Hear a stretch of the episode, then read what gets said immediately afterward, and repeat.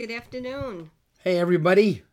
He still has the cough. Yeah, I sound worse than I feel, but we're probably gonna go only gonna go to like four o'clock today, if I can get that far. My voice will hold out. I don't think I'm gonna frighten people too much. The good thing is cough, he doesn't feel as bad as yeah. he sounds. Yeah. And he does but. go for periods where there's no coughing at all, but I think that's when you're not talking. Yes, I think it is probably does work something like something that. Something like that. But we're so glad y'all are here today on this pretty Monday afternoon. Yes, we are. As we resume our journey through the Gospel of Mark. We sure do. We sure do. So, what's new, Patty? I have been working a lot this morning on just trying to get two free airline tickets with points. And let me tell you, it is not not a feat for the, the faint meek, of heart. The meek or the faint of heart. Oh, my goodness. You earn those points, but boy, do they make you suffer to try to get them. It's crazy. It's it crazy. Is. It's very complicated. So, uh, but and you know what? I think I scored. I think the airline is like in the movie Ghost. When Whoopi Goldberg has the check, yes, she's supposed to give to the nuns, and she just doesn't want to let go. That's the airlines and the miles. We no, no, no. I know we said you can use these, but really, no, no, no. no we can't. so, so it's all going to be good. Yes, we're, we're going to have fun. We're going to go probably uh, to Norway. Yes, this summer. That's that's at least where we have. That's the idea. We hope we have flights. To, we got tickets to Copenhagen. That's what we, we've done a cruise uh, back in twenty nineteen on the, actually the same ship. And it was so beautiful. And the nicest part of it was it was so darn hot here. And it was, you know, fifty, sixty, maybe a seventy right. in Norway. So that was really lovely. And um, Scott, who really appreciates cool weather. I do. Absolutely loved it. So um, anyway, we're hoping, we're hope, we're hoping all the points. We're working on it. Working. We'll keep you posted. Now, if we weren't trying to be so cheap, we could have just done this. Airfares have gone crazy. Oh, it's ridiculous. It's crazy. It yeah, really, really, really have. Is, so they are just yeah. wow. Are they up this summer, mm. man? So anyway, well, enough of all that stuff. So I think we're good. Would you open us up with prayer today? I sure so I have to talk I just sure to will. save a few words. Sure. Please join me. Heavenly Father, we thank you so much for this beautiful day, for all these wonderful people who are joined together today to study your word, study the Gospel of Mark. We pray, God, that today you will help open our eyes to things that we have never seen before. And as I heard Scott Anderson pray yesterday, that we would all kind of have a God moment. And I just, I pray for that today, Lord, as Scott is teaching. I pray, God, that you'll help his voice hold out for the next hour. And I pray, God, that you would just be there walking through this with him as he um, as he wants to teach us today what Mark has to say. All this we pray in Jesus' name. Amen. Amen. All righty. I'm, All righty. Going, I'm going around the desk. Very good. So let's see. To the producer's booth. Yes, the producer's booth. Because you are the producer. Except this is not a booth. So if my voice is too hard to listen to, just let me know. I can't fix it, but I don't know what I would. We could all go play in the sun, but anyway, I'm going to press on. Yeah, we lost half the people. I don't know what happened. Maybe we had a little no, glitch there. No, mine doesn't, honey. Oh, Mine's okay. got them back and more. Okay, very good. All right, so here's where I want to start today. I want to start at Matthew, Mark, Mark six, verse twelve. And it's where we ended last week, and Jesus had sent out the disciples to carry on his work of healing and preaching and spreading the good news, and he had sent them out in pairs. Remember, we talked about that, how he had sent them out two by two by two. So, this is what I meant when I said Jesus wanted time in his ministry to be able to do this. And so that's why he's been trying to keep as much of a control over his ministry as possible and telling people, well, you know, don't go tell people what happened. And that's, I think that's the most straightforward explanation for that. But you will see today that he's having, he's having trouble keeping that in keeping control of that. So look at verse twelve. They went out and preached that people should repent. Repent means to turn around and head in a new direction.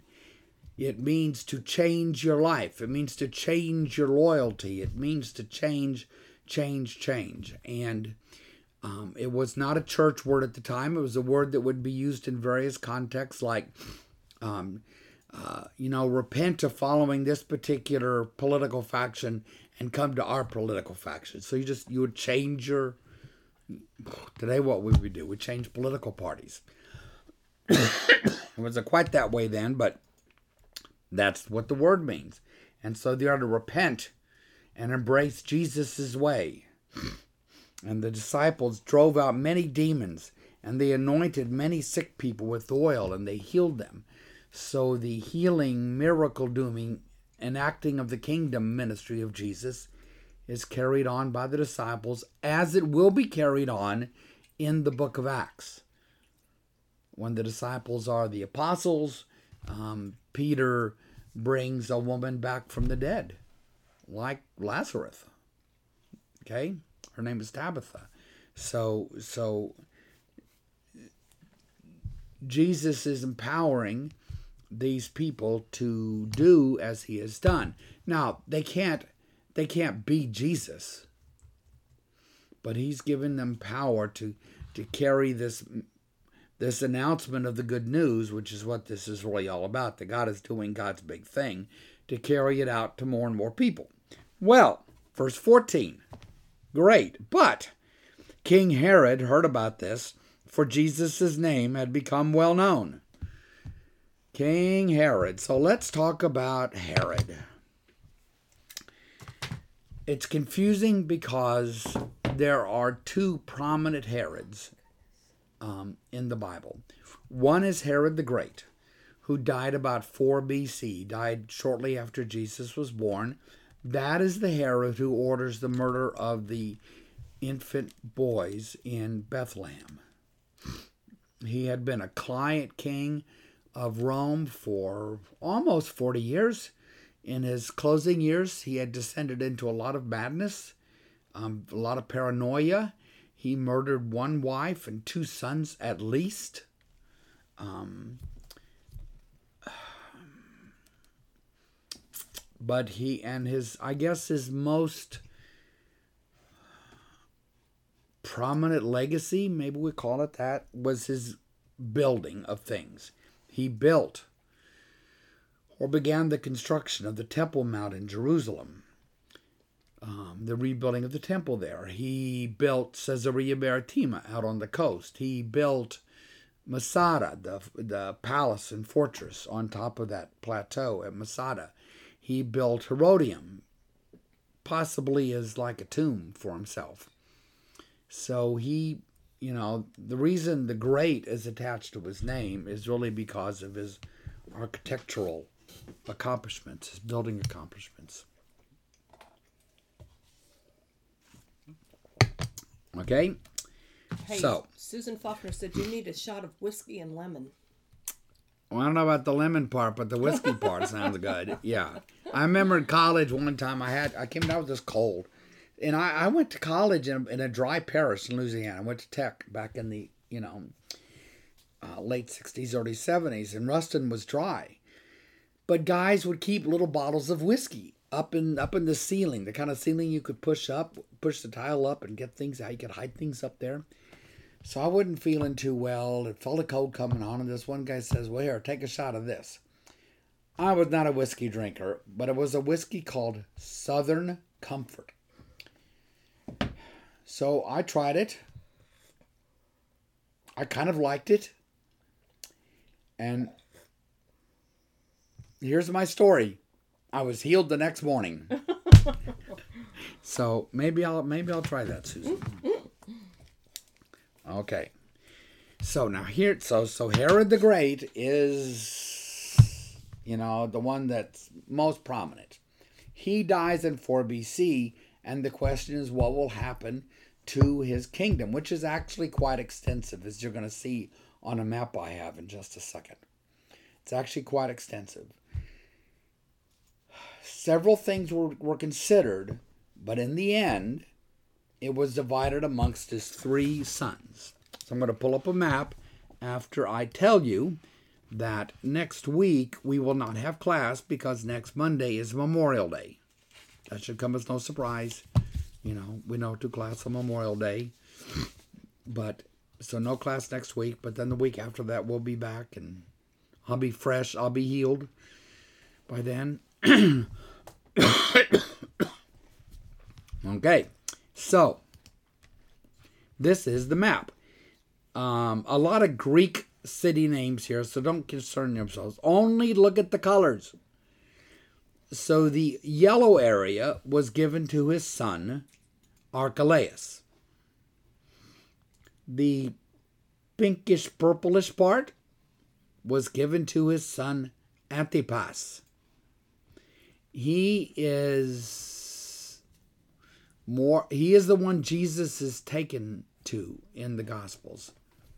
As we'll see, he is the one who gets John the Baptist's head. That's Antipas. He was given Galilee and and some area down here called the Perea. Then the um, greenish part was given to Philip. All right. Now, what happens is that Archelaus proves to be extraordinarily incompetent. Extraordinarily incompetent.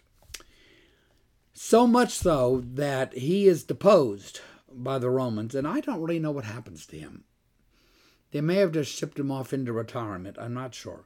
But he is deposed, and the Romans send in a governor in six A D, and that begins this period of a Roman governor over Judea and Jerusalem, and the one that you know is Pontius Pilate.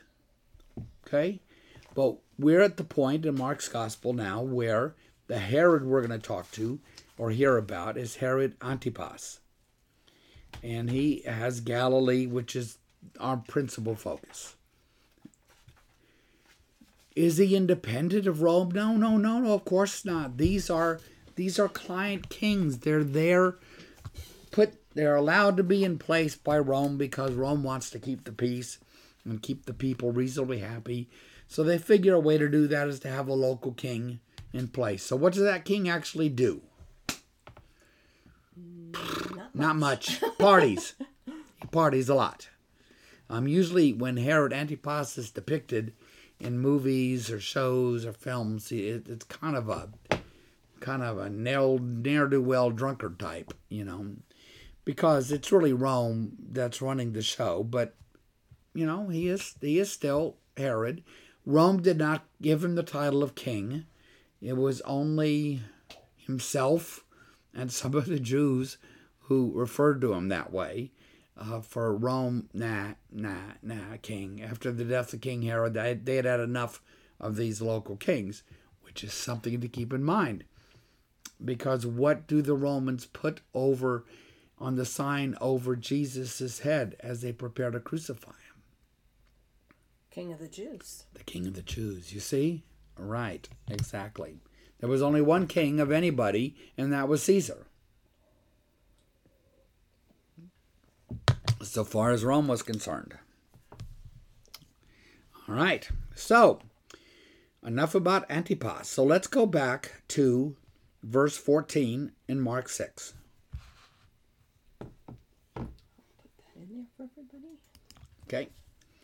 Now, King Herod heard about all the activity, right? Because the disciples are going out, and and Jesus' name had become well known, and some were saying, well, John the Baptist has been raised from the dead.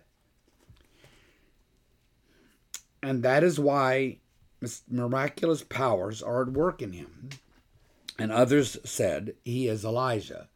So these questions would circulate, of course. You know, they strike us as funny because we know so much about who everybody is.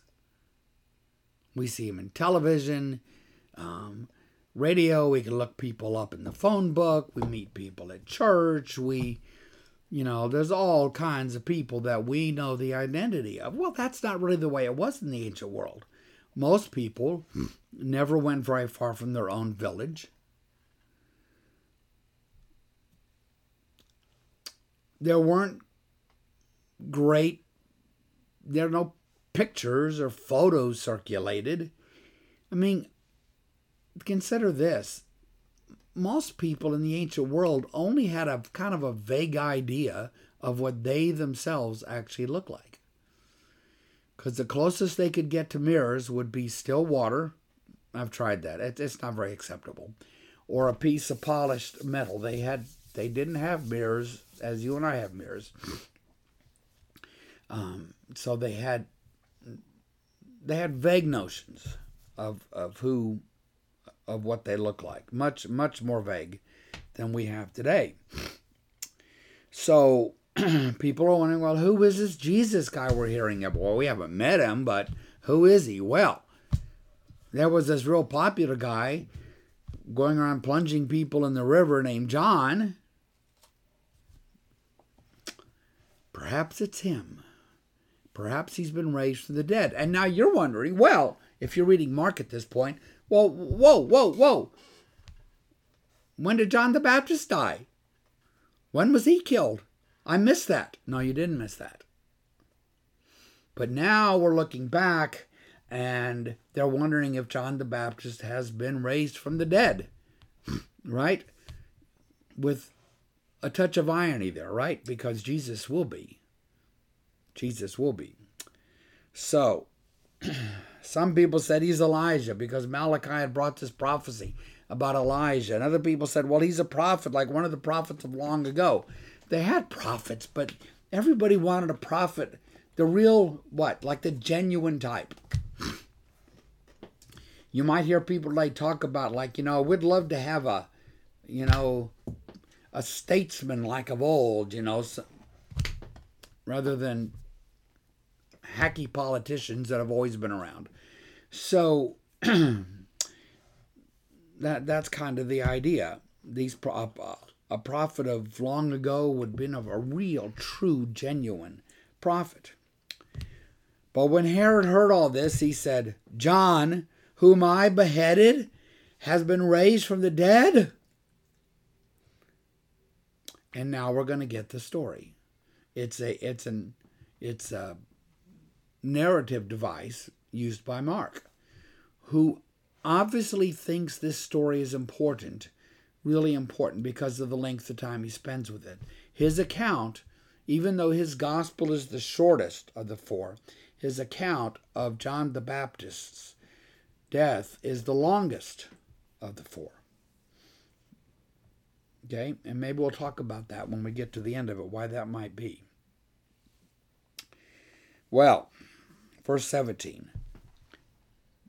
For Herod himself had given orders to have John arrested.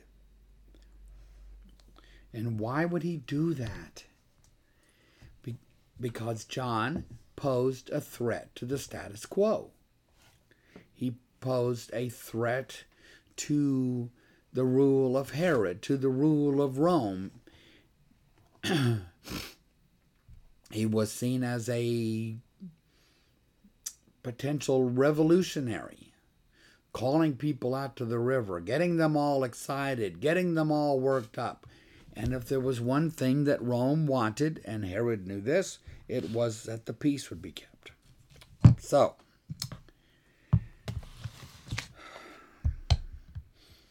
Herod gives orders to have John arrested, and they had him bound and put into prison. Some, you know, they didn't have prisons like we think of now. These long-term, hold, hold a person for twenty years. But they had cells where they could keep them for a while while they, while it was decided what a, what the authorities would do with them.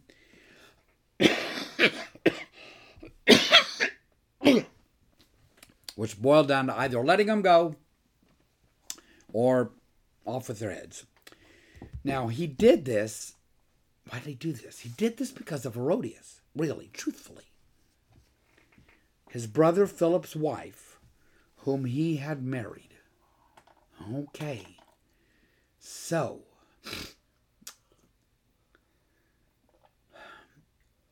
Her- King Herod the Great had ten sons.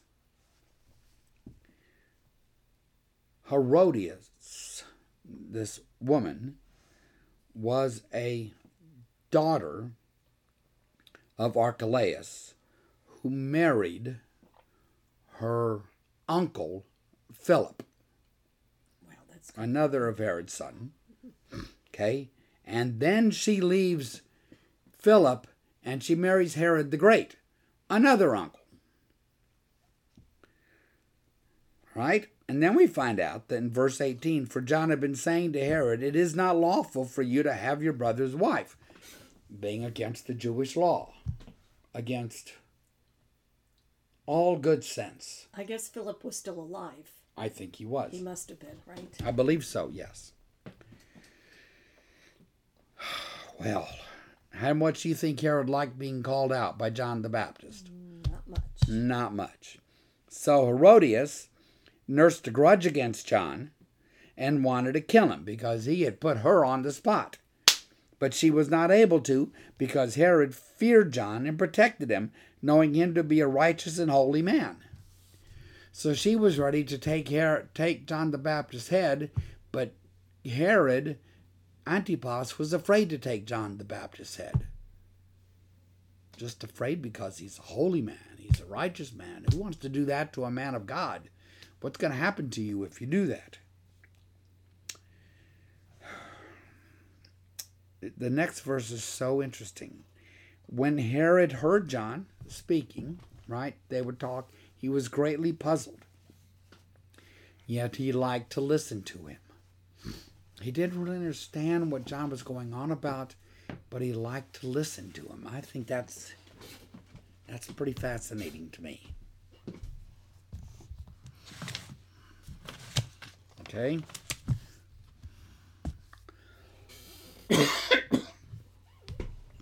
One second.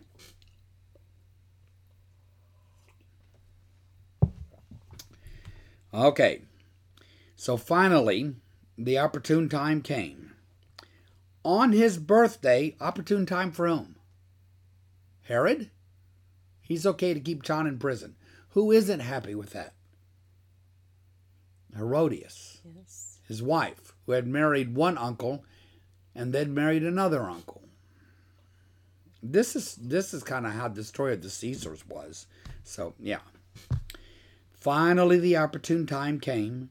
On his birthday, interestingly, this was a Roman practice, but it was not a Jewish practice. Jews didn't celebrate birthdays. So, on his birthday, Herod gave a banquet for his high officials and military commanders and the leading men of Galilee. All the rich folk, you know, right, right, all the proper people. Mm-hmm.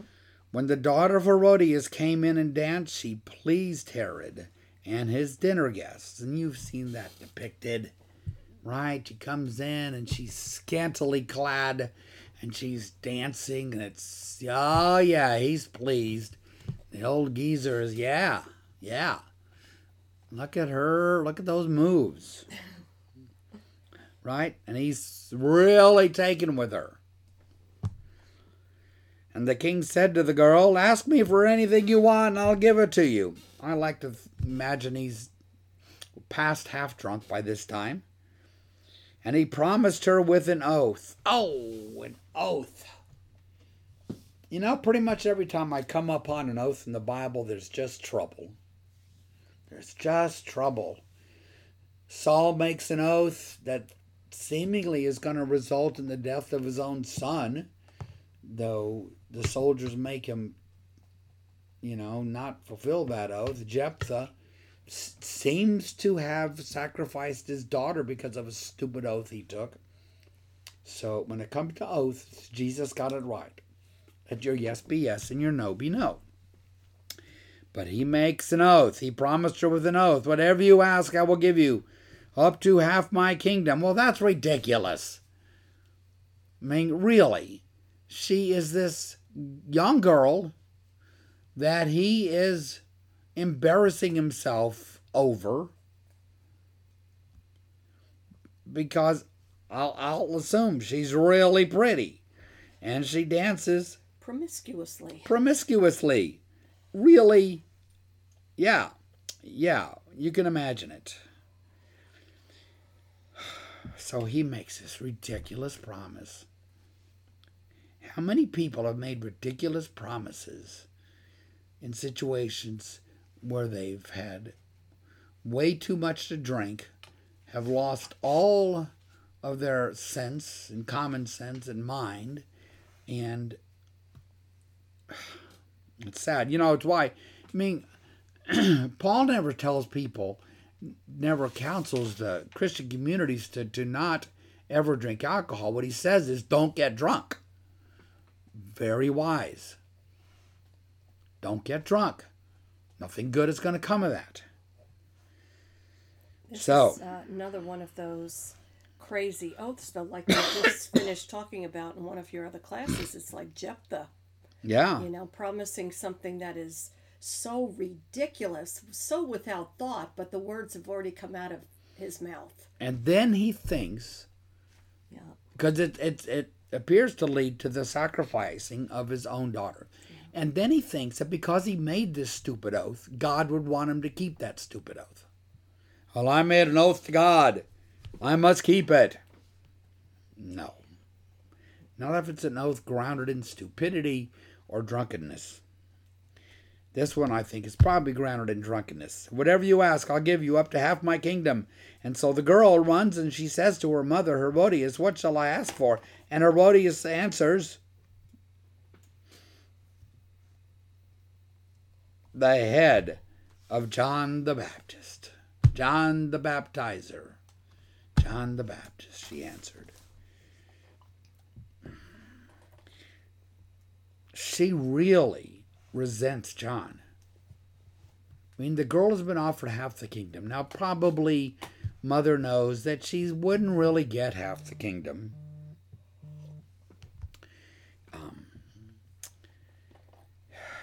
so, Mother tells the girl, Let, let's ask for something which we will actually get. And what I want is the head of John the Baptist. She resented him. He embarrassed her. He called God's judgment on her for her, her what? Her behavior. Well, at once the girl hurried into the king with the request. I want to give you, I want you to give me right now the head of John the Baptist on a platter.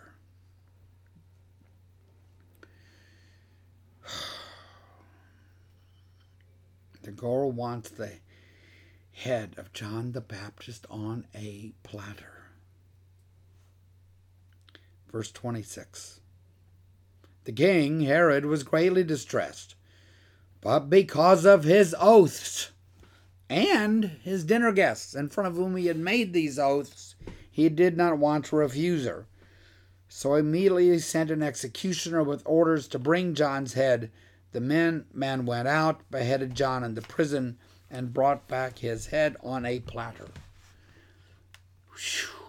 So, Caravaggio painted a powerful painting of John the Baptist's head on a platter.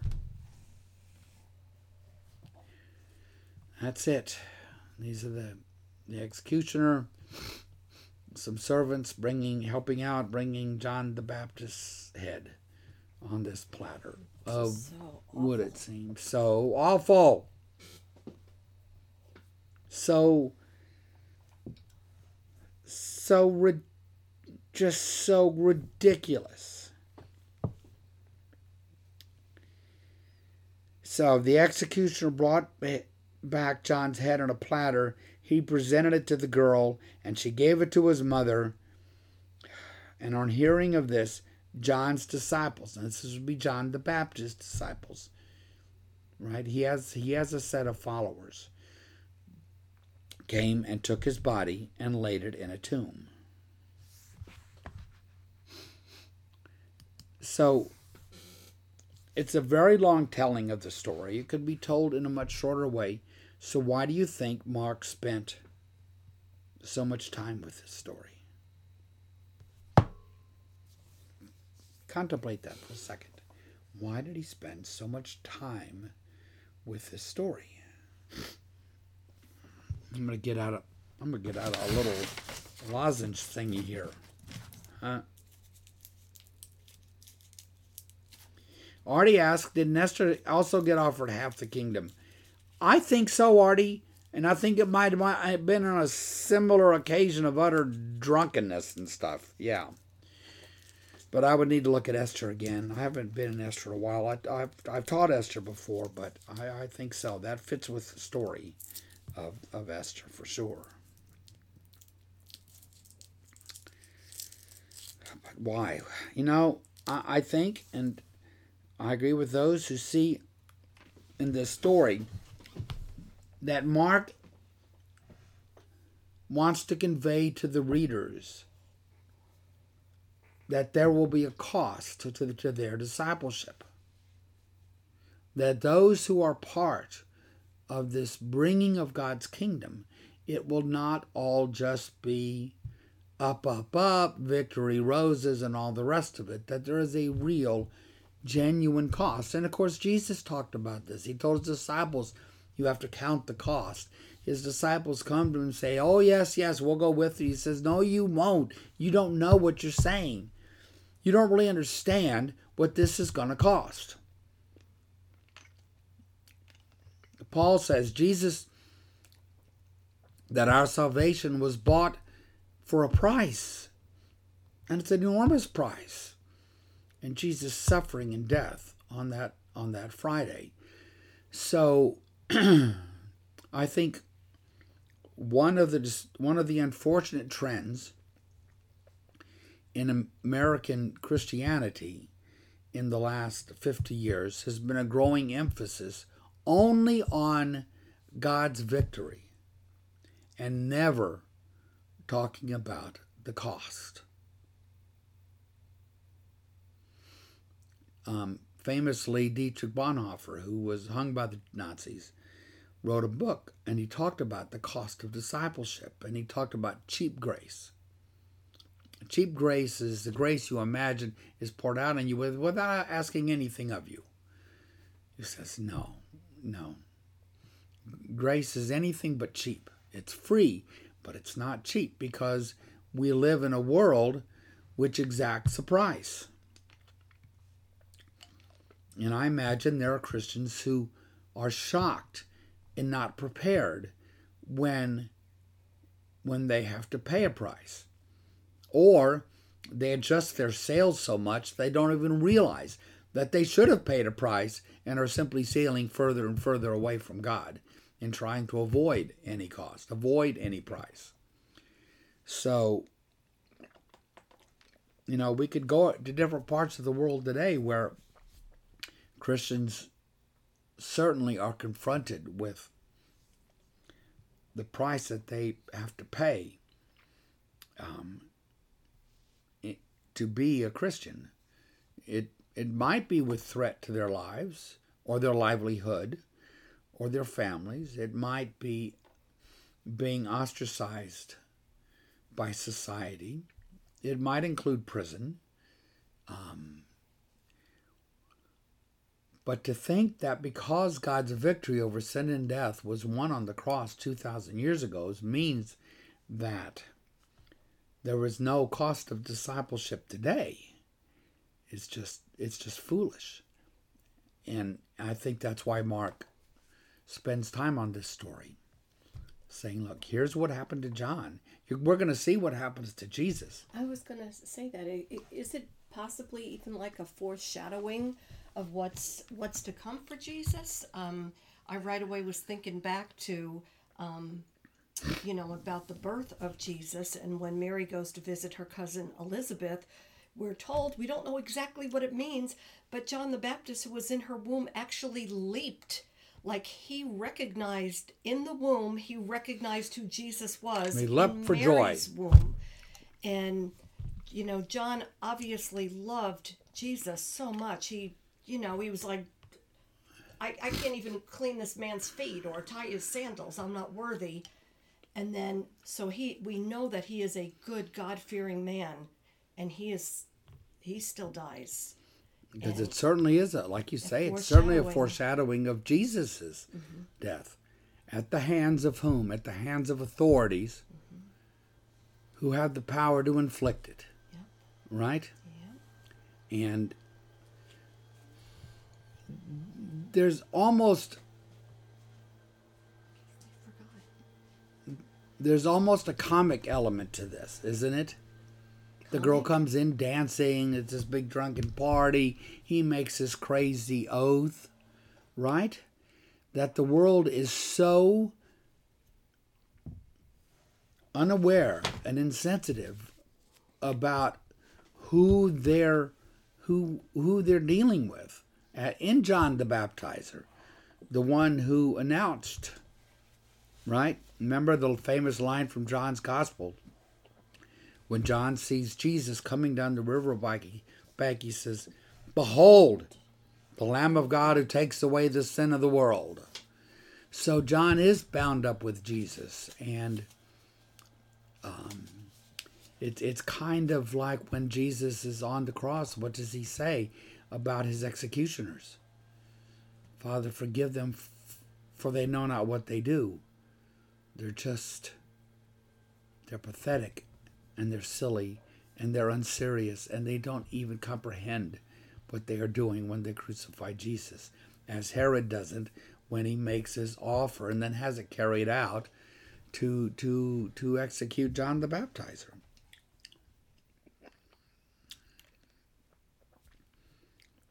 And I like the last verse, that John's disciples came and took his body and laid it in a tomb. It is, um, uh, John is not resurrected.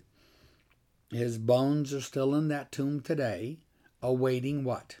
Awaiting the great resurrection, the resurrection that will resurrect my mother and my grandfather and Patty's mom and all those who precede us in death, and will, unless Jesus comes back before, you know, my days on this earth are ended, then I will be resurrected, right? Alongside John the Baptizer, who would have laid there for two thousand years or more whenever Jesus comes back, ten thousand years, twenty thousand years. Um. So, any other thoughts about that? Mm. I'm just just wondering how, um, you know, it doesn't really say that much about it in the Gospels, but how devastated was Jesus? We well, know how he wept with Lazarus's death, but this was just so evil and violent, and it was truly all because of him. It was because of John's faith and belief in Jesus that his he's beheaded. And, um, gosh, it must have been awful. But you see, If, if in a couple of the other Gospels, the point is probably more strongly made how about how much Jesus is affected by it. Oh, good. And it explicitly says he has to go away somewhere and rest when he learns of John's execution. What's fascinating in Mark is we learn of John's execution and the story of it after it, after it had happened.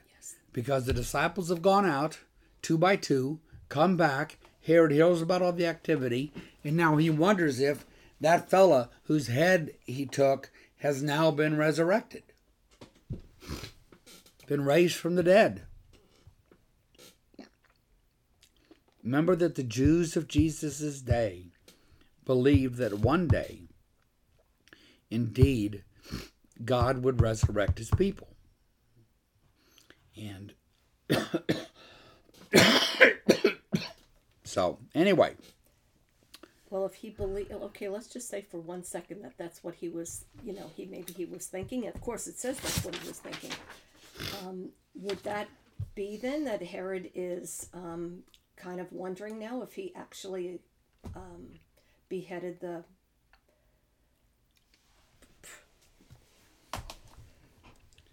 Beheaded somebody him. He should not have beheaded. Yes. This holy and righteous man, yes, who he couldn't even tell you why he wanted to talk with him, but he enjoyed talking with him. Could he have been the Messiah? Oh, well. Could he have been Gosh, the Messiah? It doesn't say it explicitly, but no. You do wonder, right? And now, for him to even think that he could be, you know, resurrected, what what does that actually mean to him? Don't know. Good thought, Betty. Okay, so so now we're going to return to the disciples in verse thirty. Notice how they're called the apostles now. People get a little confused sometimes about this disciple-apostle stuff. A disciple is simply someone who is an apprentice to the master. Apprentice is a perfectly good synonym. I think maybe one of the best. A synonym to the master. A synonym to the... An, appre- an apprentice to the master. An apprentice to the teacher. Apostle has a particular meaning. Apostle in Greek means one who is sent forth. So the disciples have been apostles. Why? Because Jesus has sent them forth two by two. So it isn't like, you know, there's some official time that they get, like new business cards or something. It's the role that they will play will change. And right now they're playing, and when they go out two by two, they're playing the role that will be fully theirs after Pentecost, when the Holy Spirit will come upon them and Jesus charges them, right? He asked before Pentecost, but he charges them with going out into the world and being his witnesses and making disciples and baptizing and all that stuff that he does at the end of Matthew and, and in Acts one. Well... So they have been acting, they've been doing what apostles do, which makes them what? Apostles. The apostles gathered around Jesus, and they reported to him all they had done and taught. Then because so many people were coming and going, just this big, there's always this press of people. I remember one time I went down to the state fair. This is years and years ago. This is before Patty. Went down to the state fair, and it was so busy and so packed. And the press of people was just, for me, it was very uncomfortable. I didn't like it at all. And now these people, many of whom you know are desperate. Um, the world of medicine had nothing to offer most people in this world. They come to Jesus for hope, for healing, and they press. Because so many people were coming and going that they did not even have a chance to eat, he said to them, "Come with me by yourselves to a quiet place and get some rest." I see Hull has taken mercy on me here. He is so he is. sweet. So talk amongst yourselves for one second. All righty. What talk are we going to talk amongst ourselves about? Yeah, he has taken uh, some over-the-counter stuff kind of around the clock, and today he actually woke up and truly does feel better. This is much better than it was late yesterday.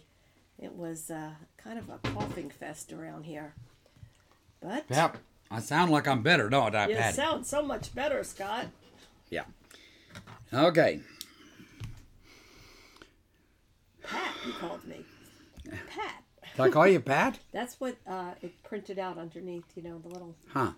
Pat. Pat. All right. So Jesus says, all right, guys, come with me. We're going to going to go someplace quieter. You need, you need rest. We're going to find a quiet place. Okay, so they went away by themselves in a boat to a solitary place. Now, we are, they were not told what that solitary place is. Let me advance the slides. It's really hard to completely reconcile in the Gospels what where this place is.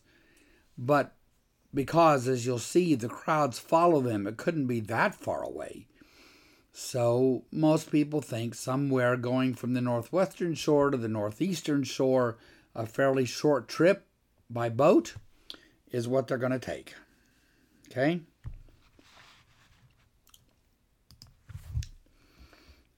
So they went away by themselves, verse twenty, verse thirty-two, they went away by themselves in a boat to a solitary place.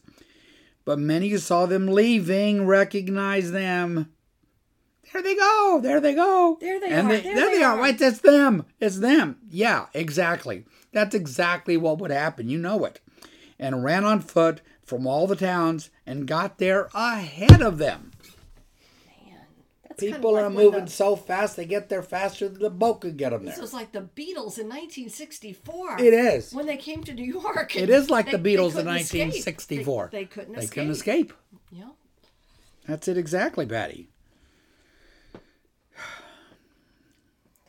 God loves you. Yeah, yeah, yeah.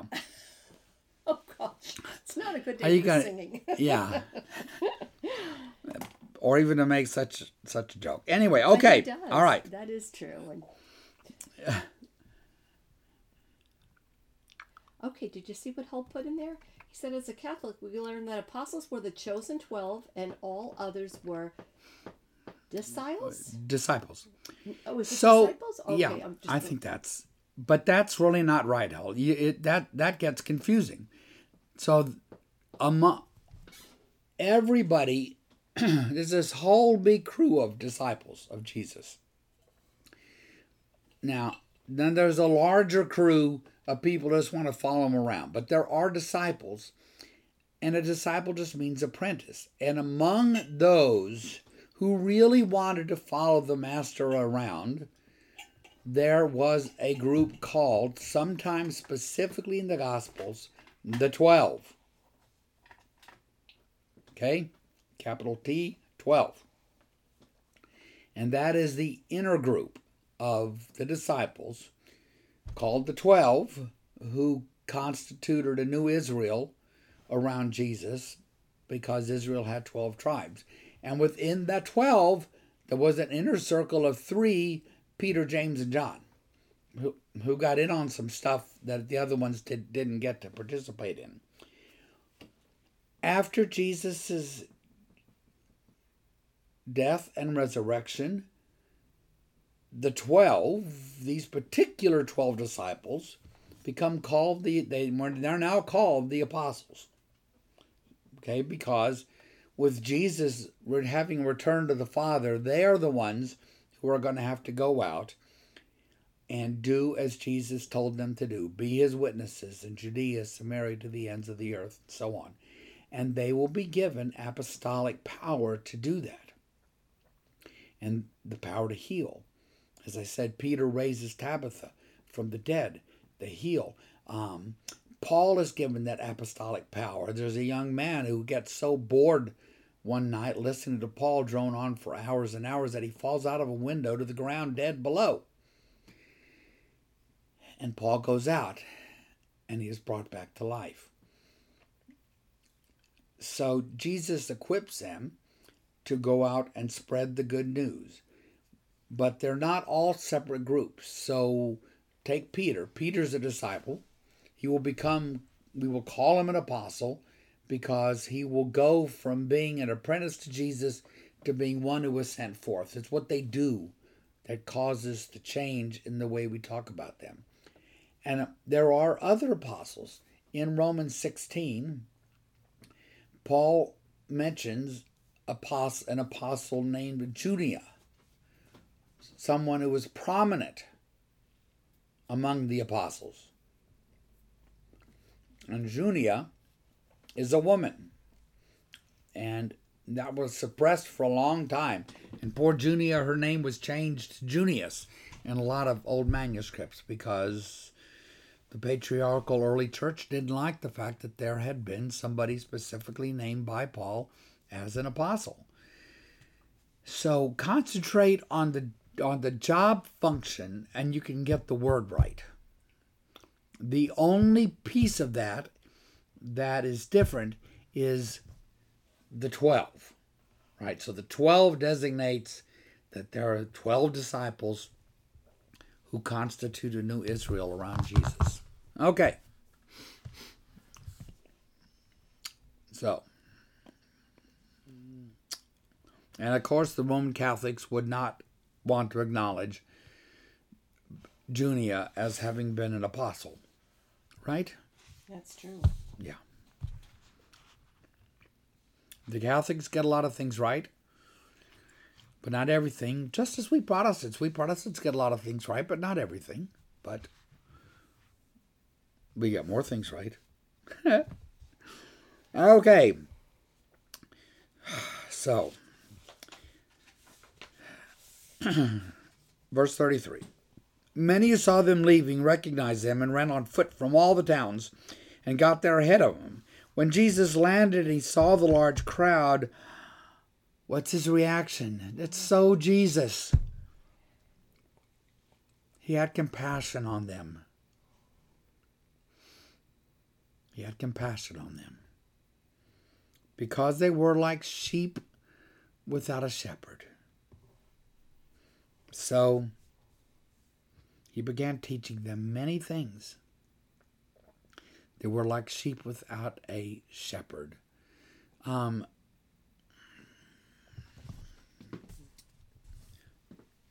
in Ezekiel, we won't turn to it, I think. We won't. But in Ezekiel thirty-four, there's this great chapter about the shepherds of Israel. The kings were to be the good shepherds of Israel, guiding the people toward God.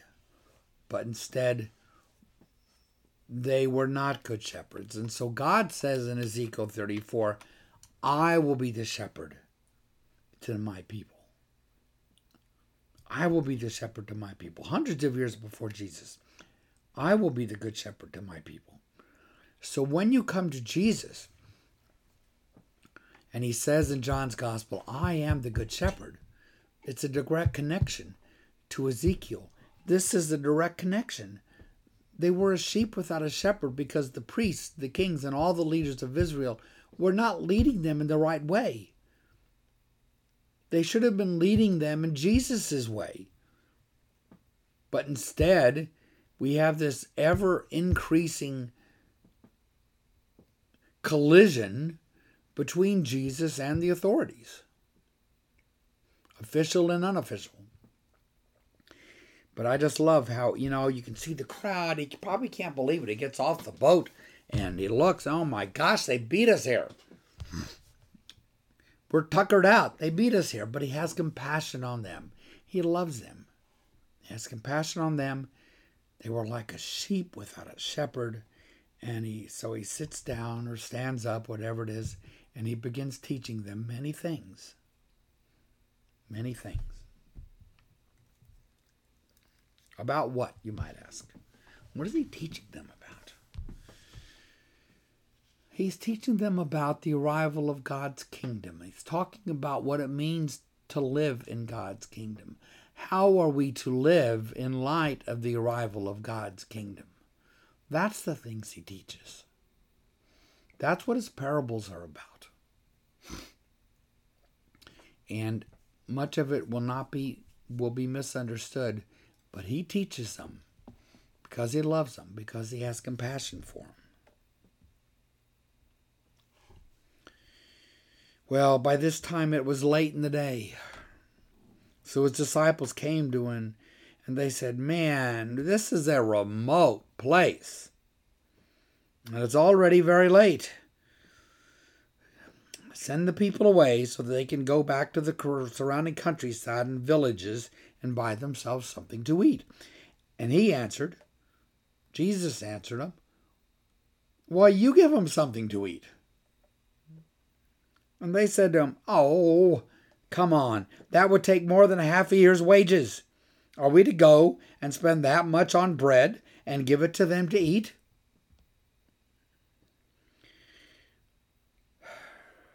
So Jesus says, how many loaves do you have? Go and see. So when they found out, they came back and they said, we have five loaves of bread and we have two fish. So Jesus directed them to have all the people sit down in groups on the green grass. So they sat down in groups of hundreds and fifties. There's a lot of people there. Thousands of people. following Jesus now everywhere he goes. Taking the five loaves and the two fish and looking up to heaven, he gave thanks and he broke the bread. It gives, this is every righteous Jew would do this. You give, you give thanks to God before you eat. Saying grace before meals is a wonderful practice for Christians. Whether you're at home, whether you're out, if you're out, sometimes it can be a testimony to others. You don't want to make a show of it, because making a show of anything is not what we're about. But but just say grace and thank God for, for what you have in front of you to eat. So he gives thanks and he broke the loaves and he gave them to his disciples to distribute to the people. Now, if it sounds a little bit like communion, right? That leads people to ask, like, is this a Holy Communion type of moment? Probably not. I don't know, think I don't think that's how Mark sees it. There will be, in Mark, a breaking of the bread later. If it were going to be that in any of the Gospels, it would be in John's, because John doesn't have a breaking of the bread on the last at the Last Supper, only the washing of the feet. And this particular story, of all the things that Jesus does, it's only this feeding of a mul- the feeding of a multitude that you find in all four Gospels. It's the only miracle, only miracle story that you find in all four Gospels.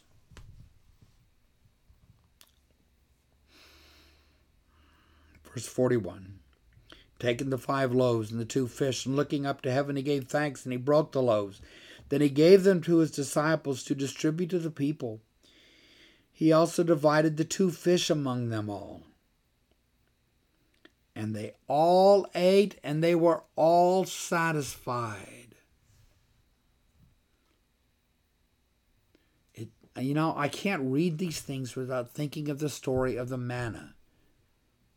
And the story, the story of the manna, if you don't recall it, is when they, when the Israelites flee Exodus, not flee Exodus, they flee Egypt, and they head into the wilderness, and they start whining and complaining, and the first thing they complain about is the fact that they need food, and they're hungry, and God says, okay, all right, all right, I'm the provider, I'm going to give you your daily bread, and so there would be this stuff called manna on the desert floor every morning, this kind of dewy, bread-like substance that they could go out and collect. And when they brought, they collected, and when they brought it back, it says everybody had what they needed. They couldn't keep it overnight because they had to go get it the next day. It was this daily provisioning, the total emphasis on what God was doing for them. So here, there's five loaves and two fish and thousands of people, and they're all satisfied. The loaves, it's like the baskets are, they just don't empty. Every every time you would look, there would be loaves and fish in these baskets being passed around. And when they were done, verse forty-three, and the disciples picked up twelve basketfuls of broken pieces of bread and fish.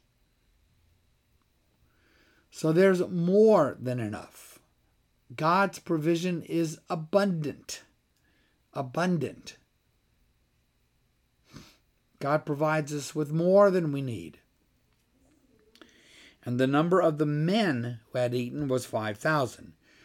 So there are women and certainly children there.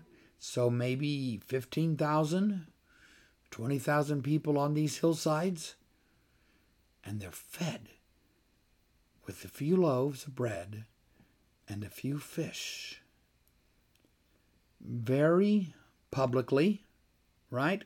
This is not one of those stories where it's just a handful of people behind closed doors, like the uh, raising of Jairus' daughter. This is very public. Everybody knew these stories. Everybody knew what had happened. And why does it show up in all four Gospels? And the only one, the one that I think it because it is a, it it is the enactment of the abundance of God's kingdom. They, these are people who live on diets that are not enough. They don't get enough calories. They're hungry almost all the time. They don't know much about getting enough protein and all that kind of stuff. Sort of, sort of hunger is just part of their existence. But now, this meal, this, this abundance given them by Jesus is more than enough. It's more than they can handle. It it's like it's it's just it it's just like they're a little hungry or a lot hungry, and there's more that can satisfy whatever hunger there is. Because there's stuff left over at the end of it after every ha- everybody has been satisfied. So it um, is really a remarkable story, and is given, I think, extra attention, should be, because it comes to us from all four Gospels. And that says something. That says something to me. And I think to most people. Okay? So, any any thoughts or questions from anybody? Anything from you, Patty? We're going to end it here, because I don't want to get into the next story. You also need to stop talking. It will be good. Just in time. Yeah. So, anyway. Alrighty. Alrighty. So, remember, no class next Monday. That's right. Memorial Day. So, in two weeks, when we're here again, we're going to be back in the boat. Back in the boat. Back in the boat with the disciples. And then they'll be scared to death again. So, as they were inclined to be. And I know you all know, because I mention it every week, there's always the Tuesday class, which truly, we are getting into the really good stories of David right now. We're getting uh, we're getting to the, the second half of Samuel, First Samuel. First Samuel. Yeah, and we still have Second Samuel to go, but these are all the great stories of King David and Saul, and we haven't got to like Bathsheba or any of that stuff yet, and um, it's a really good class. It, we typically have sixty-five, seventy people in person and a, a number of people online, so anytime you can just come in, and, but like I said, this would be a great time if you had some free time at noon on a um, Tuesday. Tuesday. Tuesday, noon to one fifteen. And otherwise, we're right back here. In two weeks. Well, I mean, otherwise, we're right back here online tomorrow if you don't come in person. Yeah. Anyway, I hope you all have a blessed day. Just join me as we close in prayer. Heavenly Father, thank you so much for this beautiful day. And thank you, God, for this opportunity to once again come together, to come together to study your word, Lord. Thank you so much for having Scott's voice hold out for that whole hour. Um, we pray, Lord, that you would watch over us this coming week and keep us safe, Lord, and help us to um, help us to stop and think about you through the day. It, it's as simple as just saying grace, Lord, before a meal. That alone gets us three extra little prayers with you. We thank you, Lord. We love you, Lord. We pray you'll bring us all back together safely in two weeks. In Jesus' name we pray. Amen. Amen. Bye, guys. Adios, everybody.